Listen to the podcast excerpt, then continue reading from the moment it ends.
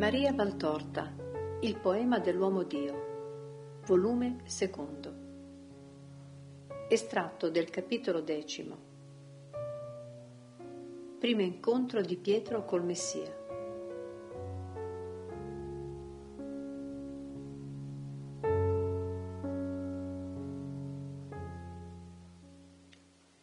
Gesù viene avanti per una piccola stradetta, un sentiero fra due campi, e solo. Giovanni procede verso di lui da tutt'altro viottolo fra i campi e lo raggiunge infine passando per un vano fra la siepe.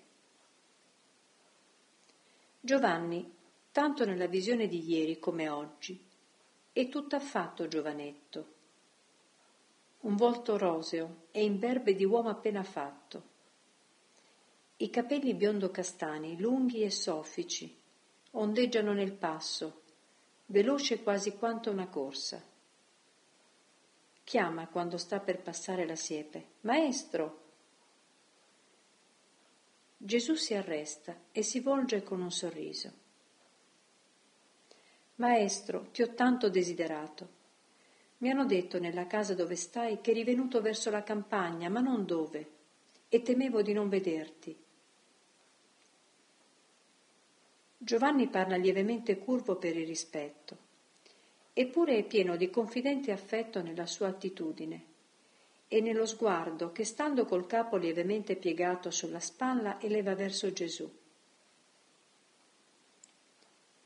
«Ho visto che mi cercavi e sono venuto verso di te». «Mi hai visto? Ma dov'eri, maestro?» «Là ero». E Gesù accenna un ciuffo di alberi lontani. «Là ero. Pregavo e pensavo a quanto dirò questa sera nella sinagoga, ma ho lasciato subito non appena ti ho visto». «Ma come hai fatto a vedermi se io appena vedo quel luogo nascosto com'è dietro quel ciglio?» «Eppure lo vedi. Ti sono venuto incontro perché ti ho visto. Ciò che non fa l'occhio fa l'amore». «Sì, fa l'amore. Mi ami dunque, maestro?» «E tu mi ami, Giovanni, figlio di Zebedeo?» «Tanto, maestro, mi pare di averti sempre amato. Prima di averti conosciuto, prima ancora, l'anima mia ti cercava, e quando ti ho visto essa mi ha detto: ecco quello che cerchi. Io credo che ti ho incontrato perché la mia anima ti ha sentito». «Tu lo dici, Giovanni, e dici giusto. Io pure ti sono venuto incontro perché la mia anima ti ha sentito. Per quanto mi amerai?» «Per sempre, maestro. Non voglio amare più altri che tu non sia». «Hai padre, madre, fratelli, sorelle, hai la vita, e con la vita la donna e l'amore. Come farai a lasciare tutto per me?» «Maestro, non so, ma mi pare, se non è superbia dirlo, che la tua predilezione mi terrà posto di padre, madre, fratelli e sorelle, e anche della donna. Di tutto, sì, di tutto mi terrò sazio se tu mi amerai. E se il mio amore ti procurerà dolori e persecuzioni?» «Nulla sarà, maestro, se tu mi amerai».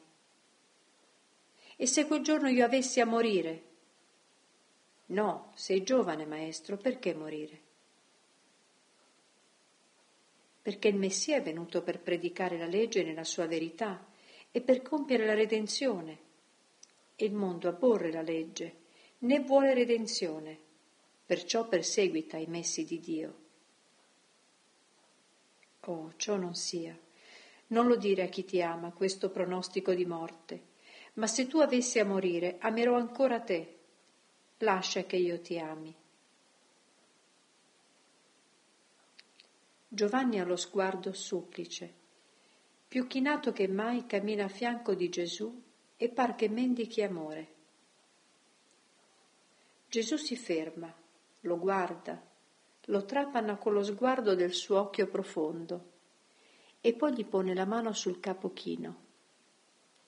Voglio che tu mi ami.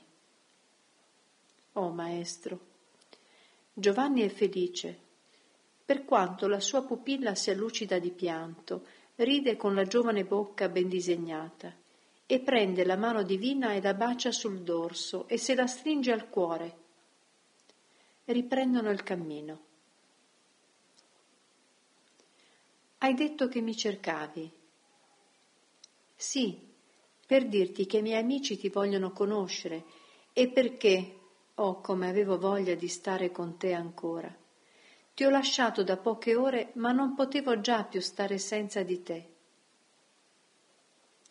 Sei stato dunque un buon annunziatore del Verbo? Ma anche Giacomo, maestro, ha parlato di te in modo da convincere, in modo che anche chi diffidava né è colpevole, perché prudenza era causa del suo riserbo, si è persuaso. Andiamo a farlo del tutto sicuro. Avevo un poco paura. No, non paura di me. Sono venuto per i buoni e più per chi è in errore. Io voglio salvare, non condannare. Con gli onesti sarò tutto misericordia. E coi peccatori? Anche. Per disonesti intendo quelli che hanno la disonestà spirituale e ipocritamente si fingono buoni mentre fanno opere malvagie.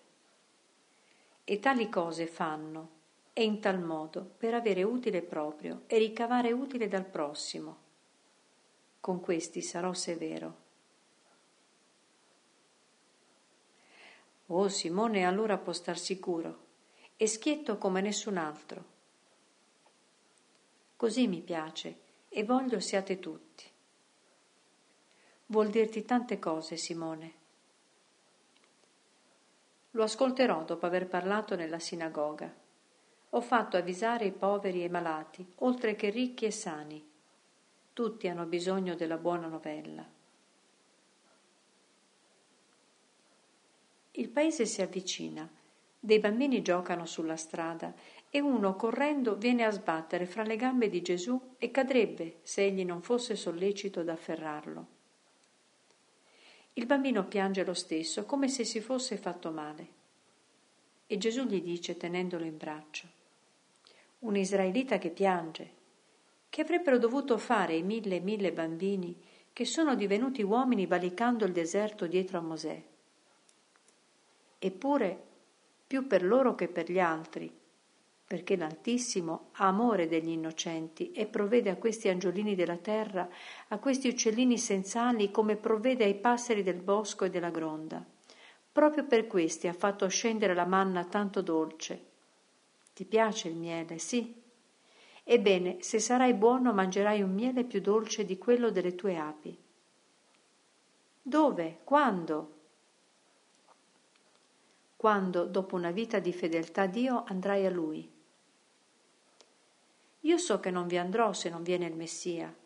La mamma mi dice che per ora noi di Israele siamo come tanti Mosè e moriamo in vista della terra promessa. Dice che stiamo lì ad aspettare di entrarvi e che solo il Messia ci farà entrare. Ma che bravo piccolo israelita! Ebbene, io ti dico che quando tu morrai entrerai subito in paradiso, perché il Messia avrà già aperto le porte del cielo, però devi essere buono. Mamma, mamma! Il bambino scivola dalle braccia di Gesù e corre incontro ad una giovane sposa che rientra con un'anfora di rame. Mamma, il nuovo rabbì mi ha detto che io andrò subito in paradiso quando morirò e mangerò tanto miele. Ma se sono buono, sarò buono. Lo voglia Dio.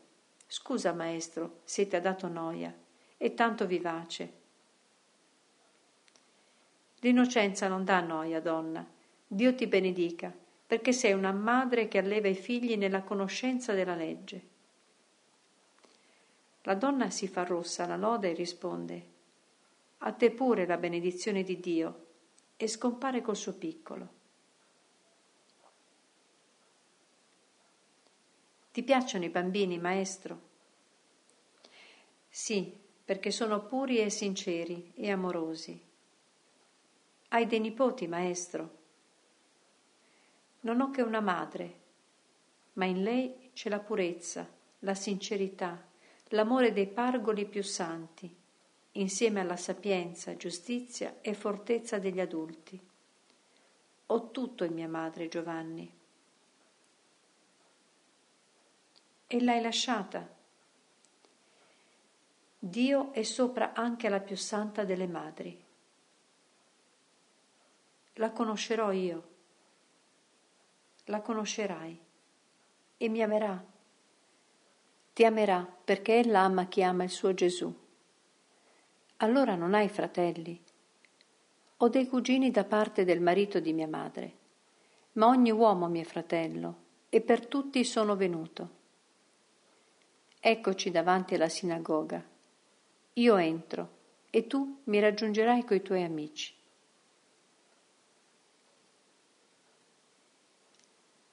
Giovanni se ne va e Gesù entra in una stanza quadrata col solito apparato di lumi a triangolo e di leggii con rotoli di pergamena.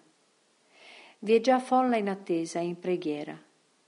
Anche Gesù prega.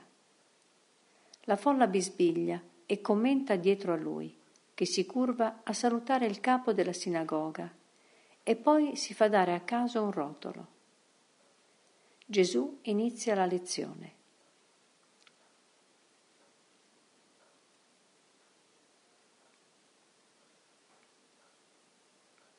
Dice: queste cose lo Spirito mi fa leggere per voi. Nel capo VII del libro di Geremia si legge: queste cose dice il Signore degli eserciti, il Dio di Israele. Emendate i vostri costumi e i vostri affetti, e allora abiterò con voi in questo luogo. Non vi cullate nelle parole vane da voi ripetute. C'è qui il Tempio del Signore, il Tempio del Signore, il Tempio del Signore. Perché se voi migliorerete i vostri costumi e i vostri affetti, se renderete giustizia fra l'uomo e il suo prossimo, se non opprimerete lo straniero, l'orfano e la vedova, se non spargerete in questo luogo il sangue innocente, se non andrete dietro agli dei stranieri, per vostra sventura, allora io abiterò con voi in questo luogo, nella terra che io diedi ai vostri padri, per secoli e secoli. Udite, o voi di Israele, ecco che io vengo a illuminarvi le parole di luce che la vostra anima offuscata non sa più vedere e capire. Udite, molto pianto scende sulla terra del popolo di Dio e piangono i vecchi che ricordano le antiche glorie, piangono gli adulti piegati al giogo, piangono i fanciulli che non hanno avvenire di futura gloria. Ma la gloria della terra è nulla rispetto ad una gloria che nessun oppressore, che non sia Mammona, alla mala volontà possono strappare.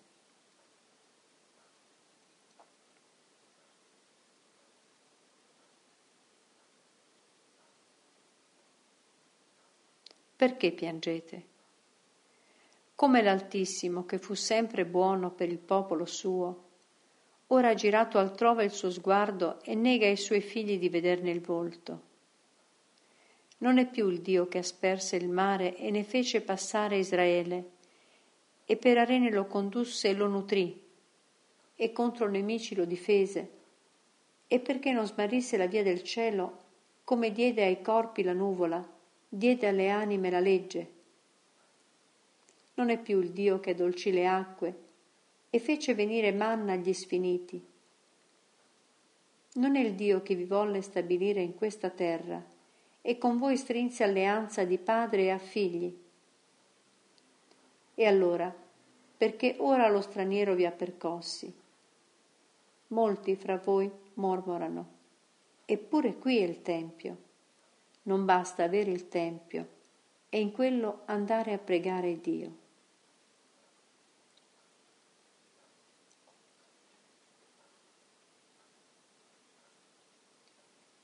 Il primo tempio è nel cuore di ogni uomo e in quello va fatta preghiera santa. Ma santa non può essere se prima il cuore non si emenda, e col cuore non si emendano i costumi, gli affetti, le norme di giustizia verso i poveri, verso i servi, verso i parenti, verso Dio.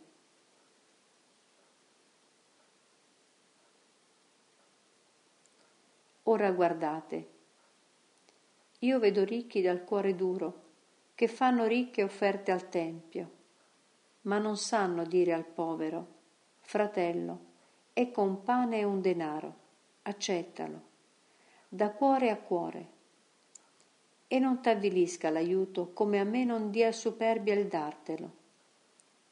Ecco, io vedo oranti che si lamentano con Dio, che non li ascolta prontamente, ma poi al misero, e talora è loro, sangue, che gli dice: ascoltami.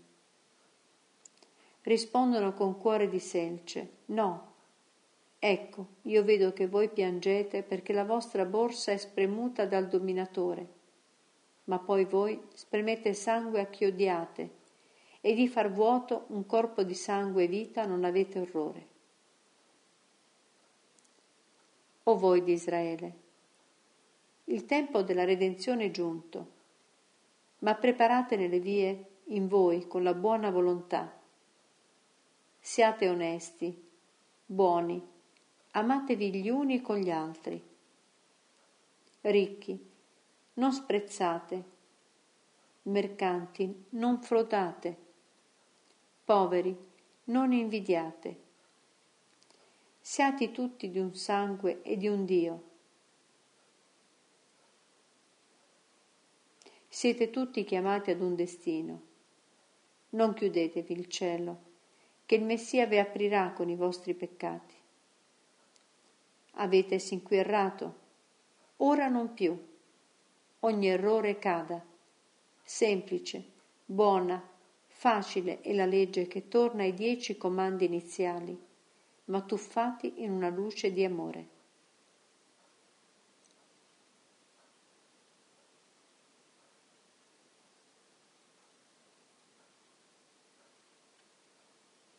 Venite, io ve li mostrerò quali sono.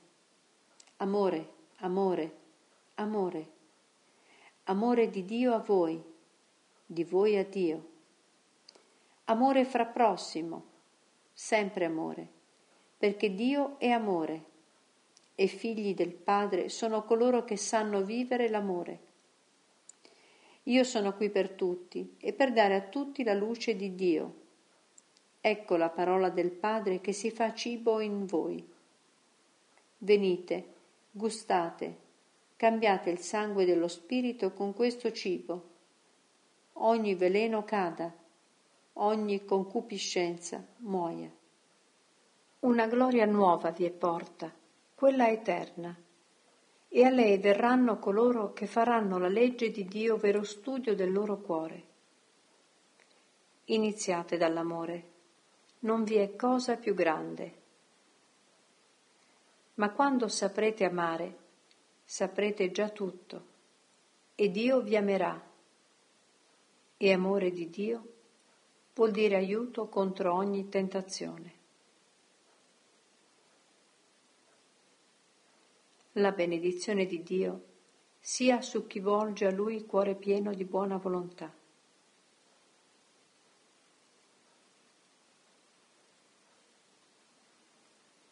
Gesù tace, la gente bisbiglia.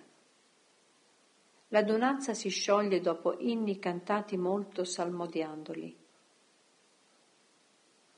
Gesù esce sulla piazzetta. Sulla porta sono Giovanni e Giacomo con Pietro e Andrea. La pace sia con voi, dice Gesù, e aggiunge: ecco l'uomo che per essere giusto ha bisogno di non giudicare senza prima conoscere, ma che però è onesto nel riconoscere il suo torto. Simone, hai voluto vedermi, eccomi. E tu, Andrea, perché non sei venuto prima? I due fratelli si guardano imbarazzati. Andrea mormora: non osavo. Pietro, rosso, non dice nulla. Ma quando sente che Gesù dice al fratello: facevi del male a venire? Solo il male non si deve osare di farlo. Interviene schietto: sono stato io. Lui voleva condurmi subito da te, ma io ho detto, sì, ho detto, non ci credo, e non ho voluto. Oh, ora sto meglio. Gesù sorride e poi dice: e per la tua sincerità io ti dico che ti amo. Ma io non sono buono, non sono capace di fare quello che tu hai detto nella sinagoga. Io sono iracondo e se qualcuno mi offende, io sono avido e mi piace aver denaro. Nel mio mercato di pesce, non sempre sono stato senza frode. E sono ignorante e ho poco tempo per seguirti, per avere la luce. Come farò? Io vorrei diventare come tu dici, ma non è difficile, Simone. Sai un poco la scrittura? Sì. Ebbene, pensa al profeta Michea. Dio da te vuole quello che dice Michea. Non ti chiede di strapparti il cuore, né di sacrificare gli affetti più santi. Per ora non te lo chiede. Un giorno tu, senza richiesta da Dio, darai a Dio anche te stesso. Ma egli attende che un sole e una rugiada di te, filo di erba, abbiano fatto palma robusta e gloriosa. Per ora egli ti chiede questo: praticare giustizia, amare la misericordia, mettere ogni cura nel seguire il tuo Dio. Sforzati a fare questo e il passato di Simone sarà cancellato e tu diverrai l'uomo nuovo, l'amico di Dio e del suo Cristo. Non più Simone, ma Cefa, pietra sicura a cui mi appoggio.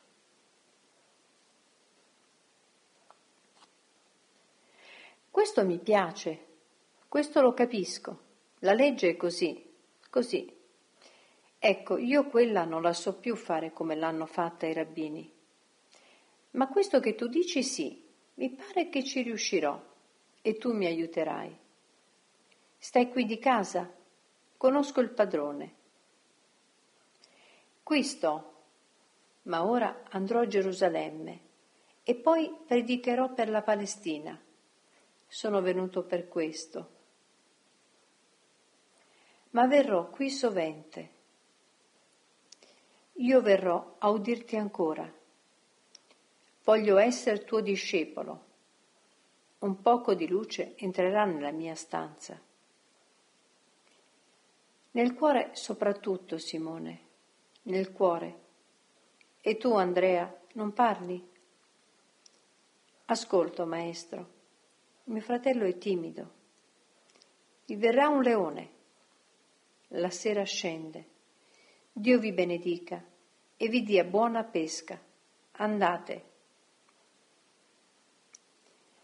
La pace a te. Se ne vanno. Appena fuori Pietro dice: ma che avrà voluto dire prima quando diceva che pescherò con altre reti e farò altre pesche? Perché non glielo hai chiesto? Volevi dire tanto e poi quasi non parlavi. Mi vergognavo, è così diverso da tutti i rabbì. Ora va a Gerusalemme. Giovanni dice questo con tanto desiderio e nostalgia. Io volevo dirgli se mi lasciava andare con lui e non ho osato. Vangelo a dire, ragazzo, dice Pietro, lo abbiamo lasciato così, senza una parola di amore. Almeno sappia che lo ammiriamo. Va, va, a tuo padre dico io. Vado, Giacomo, va. Giovanni parte di corsa e di corsa torna giobilmente. Gli ho detto: mi vuoi con te a Gerusalemme? Mi ha risposto: vieni, amico. Amico, ha detto, domani a quest'ora verrò qui. A Gerusalemme con lui. La visione è a fine.